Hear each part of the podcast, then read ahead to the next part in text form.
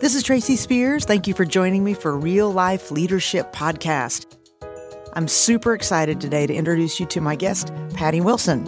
So Patty's the executive, is the executive director for Hospice of Green Country and is the board member of the Oklahoma Hospice and Palliative Care Association. Wow, that's a big introduction. I choked you up already. I know. You and Oklahoma allergies. So how are you? I'm great. Thank you for asking. Yeah. Thanks. I'm good. I'm glad that you're here. So me too. We've tried to do this a couple of times, I know. Obviously. And the last time you came in, we recorded this whole show and we couldn't hear on the feedback on the recording. So fingers crossed that this one's going to be better, right? I'm going to enunciate and not laugh. I think there's no way you and I can't laugh. No, so let's talk a little bit about you. So you are the executive director for the Hospice of Green Country. And so tell us a little bit about your organization and what you do. Well, Hospice of Green Country is now in our 31st, maybe 32nd year. Sorry, I should say 32nd year as a hospice, a freestanding hospice, nonprofit hospice. For the Tulsa community. We are the only hospice that is United Way sponsored, and we're just thrilled. It gives us an opportunity to really create unique programs for end-of-life care. So why would you be the only one United Way sponsored? That seems like a big deal. It is a big deal. Yeah, how does that happen? Well, I think they have a very rigid standard at the United Way, and I think that it takes a lot to be asked to be a United Way organization. I think people don't realize that. And then also to maintain those standards. So. Well, congratulations then. Nice. Thanks. So I think there's a lot of people that think of hospice as this, it's a sad time at times, obviously, but I've been so impressed with just what you all do in your organization towards the end of life for people. So I don't know how to – I know there's a question buried in there, but what do you think is the big maybe misconception about what you do as an organization? Well, I think the biggest misconception that we run up against is that hospice is for those last few days or those last week. And I think what people – when they come to us, realize is that I wish we called you sooner. Mm-hmm. I wish they realize how much more we could do for them and how much we do for families. And it's really, I think hospice became synonymous with just right at the end when it's really just a part of continuum of care for healthcare, but also for end of life. End of life starts earlier than just the last days. And we really want to make sure that people are educated and prepared. And I think there's so much going on right now with hospice, palliative care, end of life education, so that people can really have that peace of mind before things happen. Because when things happen, you don't have time to prepare. Yeah, I shared with you, it's been about a year ago now that just randomly a very dear friend of ours passed away, and her husband was telling us about how amazing the nurse was that was there and just what a different experience that was because of her presence in the room. And I, went on to find out it was your organization. I'm so happy. So shout out. Remind me who it was, if you remember. I believe it was Liz. Okay, I think and she is amazing. She's still with us. She's been with us for, I'm going to say 9 years now. She is an incredible nurse, and all the nurses are incredible, the aides, the social workers, the chaplains. It's such a wraparound around the family. That's what it's about, to be able to have peace in your home, and or wherever you're choosing to live, and to have that at the end is amazing. It's not just about the patient. It's about the family. It's about everyone involved to really have that experience that you can feel was really dignified for the person. Yeah, he said it was a beautiful transition, and I thought, what a nice thing to say, and to be talking right after it happens about the nurse. I don't know. I just thought it was a nice kind of. I love hearing that. I never get tired of hearing that. I know. Well, that's a question though. I mean, so Liz has been there, you said, around 8 or 9 years. How do you keep people from getting compassion fatigue in that position? Is that a real thing? I think it's every day. I think it's all the time. And I think part of it is understanding and talking all the time about and having an awareness that that is real. And, you know, I think people are in compassion fatigue and they don't realize they're having compassion fatigue. That's the insidious part of it, really. And so we try to talk about things all the time, trauma that they're suffering, that people have learned over time because they think that's part of being a really good in their profession, to stamp it down. And the reality is that if you're not looking at that all the time, if all of us are not looking at that all the time, we, over time, it whittles away at our ability to be effective. Yeah, I can imagine. So what kind of training, I mean, what does that look like? So when you say we're aware of it, is it just that you're having conversations? What would that? Well, I think we have conversations, but also we have trainings, and then we have quarterly bereavement groups and times when the staff can go and work with someone as a group and really grieve the people that they've lost, because they have relationships with our patients and they grieve the loss. And I think people think, okay, well, that person's gone and okay, moving on. That's not the way it works. Right. You're in someone's home, you're in their life, you're with their family. The families call us, for a long time. And then we have a relationship with the family professionally. We build it in to have 13 months with the family, but then they can call us whenever they want. We have years later, we have families calling us and telling us how they're doing. And we just, oh, wow. It's really, because it's a relationship. We are all in this community together, and this is about maintaining that. Well, you said we're in this community together. One of the things, so I'm born and raised in Tulsa, and everyone always says, why do you still live there? Like, well, if Tulsa's you lived here, you would know why I still live here. But it's so intimate. Like when you start talking about the community, there's a lot of other hospice organizations here as well, but there are. Your organization seems to come to the top a lot. Why is that? Oh, thank you for saying that. I think it's because we are part of the community. We don't see ourselves as just a business that does hospice. We see ourselves as part of the tapestry of the Tulsa community, really, that we have all these wonderful services here, and we have all these great things that connect us, and this is one of them. There's all sorts of wonderful services here, and they all connect us, and I think that's great. Well, you've done a nice job with your board, so I've gotten to do a strategic planning for your team. So we love that, and you'll be next year too. Yeah, good. But I mean, as I look around the room and I think about all of the people that are involved, what a nice job you've done organizing that team. How long have you been the executive director? Next February will be 7 years for me. Oh, okay. And what did you do before? I was at Life Senior Services before, and I managed a good part of the services there as the Director of Resources. Oh, goodness, it was a really long title. It kind of went off of the name badge. It was funny. Nice. So have you been a nonprofit since in your adult 30 years. Career? I started out as a case manager working in people's homes while I was getting my master's degree and all sorts of other odd jobs that you do while you're getting your master's degree, but I did that. Professionally, I did that. Okay. So the nonprofit world for you. So what would be, when you think about what's next, do you stay in nonprofit? Do you stay where you are? I mean, how does that, so you've gone to a couple of different organizations. What's next for you at Hospice of Green Country? Are you working on, like 5 years out or 10 years out, what would be like the dream that's happening there? Oh, okay. Well, I think that, I think they're always working 5 and 10 years out. I think if that's part of leadership, right? If you're not looking ahead, you're falling behind, right? As they say. I didn't make that up. I just used it. Agreed. But I think that that's very important to constantly be looking ahead. I think that's my job. A good part of my job is to see what's coming, be on the trend, and also looking at what Tulsa needs. So you're doing needs assessments. You're doing stakeholder surveys. You're all sorts of things all the time to make sure that we are not just on the cutting edge of our business, but also looking at what Tulsa needs, because we're in a community that has very particular needs.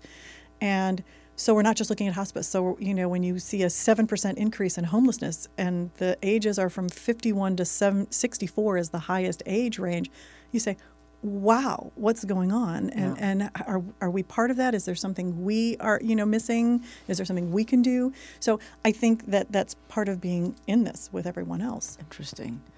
So the end of life is kind of a controversial. Like there are people that, you know, want to do their own end of life care, if you will. Sure. Okay. And so do you see that that's getting to be more the norm, or do you think, I don't know how to ask this in the right way. Do you know where I'm headed?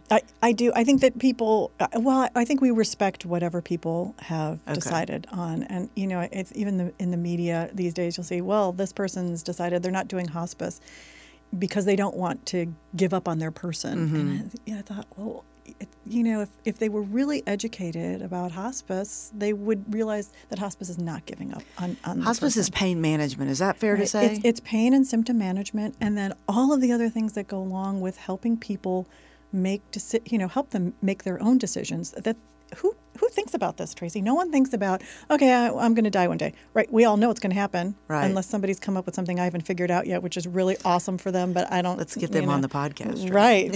I shouldn't even be sitting here; it should be them. But I think that no one wants to think about it, and yet we have to think about it. And what I try to tell people is, this isn't completely about you. It's the gift that you leave the people that you love to be prepared and help them know the decisions you would have wanted. Sure. So that you have that peace of mind. So what is the time frame? And I'm sure this is hard to answer, but at what point do you get called? Like when on the journey, if somebody, so I think you're right. I think a lot of people are like, oh no, I would never call them. I don't want to give up. And then there's that day that comes where somebody says, okay, I need to get them involved. Do you think that call comes usually too late to you, but not too late in that, you can't it's still never help. Too late. Right. Right. But what would be the ideal time frame if there is one? I think it really depends on the person's, the disease that they're experiencing, their trajectory. Sometimes it's a combination of things and symptoms and diseases that they're experiencing. So I think that really depends. And that's why we work really close with the doctors to really help facilitate when the right time is. Statistically, yes, people do come to hospice too late. Statistically, it's absolutely too late. I think it's less than a week right now, and I think that that's just sad that we could be working with families to make sure. But what would be the ideal? So if you said it would be 3 weeks out, would it be? I don't know. I think it really depends on what's going on for that person. I think a lot of it is.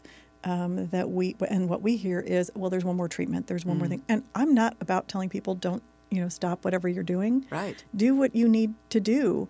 Be, emotionally ready to give up that part, those things. Because you can do a lot of things while you're on hospice. People think, oh, I can't do anything. It's like, well, no, there's a lot of things you can do when you're on hospice.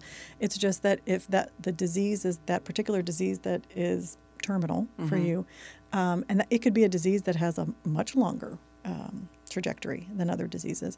If that disease is something you are not actively treating, and that doesn't mean that that's symptom and pain management treatment, because there's a lot of them that's what it is. If you're doing a treatment that would reverse, technically, that particular disease, ideally, then that's probably not the time for hospice. Gotcha. I think.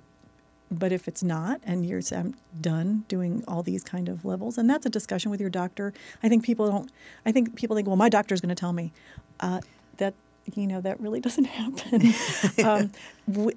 Their doctors are wonderful individuals. They go into medicine for the right reasons, but their teaching is about extending, not ending treatment, and that's an interesting way to say it, and very true, right? Right. They want to probably thank goodness. Right. Yes. I mean, that's their job. Yeah. And so, for a lot of physicians, it's like, well, there is one more thing. But what people hear is, oh, this is the thing that's going to make this cancer go away, and that's really not what's going to happen. Have you ever had somebody go into hospice and come out of hospice? Oh, yes. We've had people graduate from hospice. And, you know, it's a wonderful thing, and we celebrate that. We actually give people T-shirts that say, nice. You know, I graduated hospice. Yeah. So it's great for them.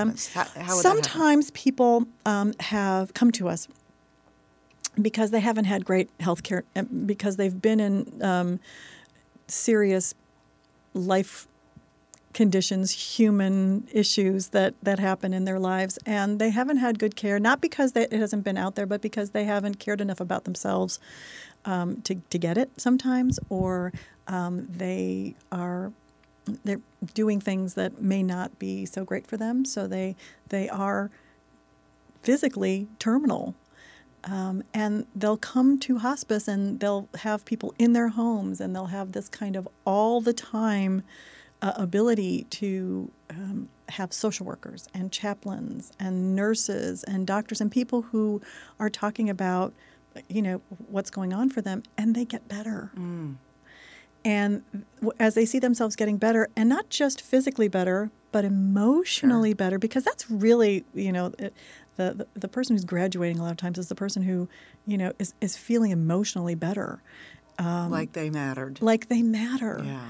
And that's what it took, and we love that, you know, and so, that's it. You know, now we're doing more discharging, just discharge planning, and how to help them continue on this trajectory of good health. Wow. And it's a great thing. We love it. Didn't expect that. I thought you would say no. No. Yeah. Oh, the fact sorry. That people are getting a T-shirt. That's that's a T-shirt. Awesome. I know. You get yeah. And then some people, their trajectory just takes a very long period of time, and they may have to go off hospice for a while, and then they can come back on because the disease process inevitably will take over. Okay. But you know, yeah, there's all sorts of opportunities and possibilities, and people. Coming on hospice doesn't mean it's the end. If we're telling you it's not the end, it means it's not the end, and yay for you, you know? Right. Great. Here's some other things, and here's now some services you need to keep going. Well, I've unfortunately been through a few of these situations, right, personally, and I do think the common theme that comes out of them as it relates to the hospice piece is that ends up being a bright spot, right? That ends up being... Mm-hmm. You know, something that people, I do think, say I should have engaged sooner. So if anybody's listening right now and they're going through something like that, how could they get more information about your services, but in general, to learn more about hospice and palliative care? All you have to do is call us, 918-747-2273. If you don't come on hospice, it's great. We love to talk to people and just help them make a plan, and really even talk to them about where they are in the process of their health care and any questions they might have. We are absolutely thrilled to do that. Never feel like we're going to make you come on or you better sign this paper or anything like that. That's not how we do anything. No. Just the thought of that gave me the creeps. Yeah, no, it's creepy. Well, I just want to say listen, so I've watched you with your team many times now, and seen what a delightful group of people you've been able to assemble and put together. Awesome. They are awesome. Yeah. So a big shout out to everybody on your team. Is there anything in leaving? Let's say the last thing. Is there anything that you would say has been something that you're concerned about, thinking about the future? So you said you're thinking 5-10 years out. What is on the horizon? What do you see that would change or could change the direction of your business? I think there's several things. I think palliative care definitely is becoming a much more talked about and really looked at area of healthcare.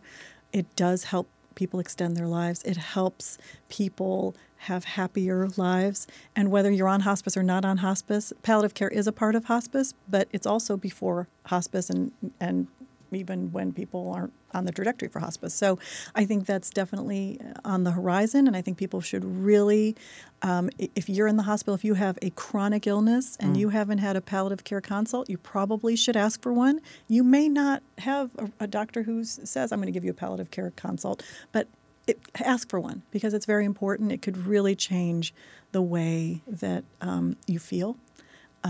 Also, I think that caregiving and areas in caregiving are changing.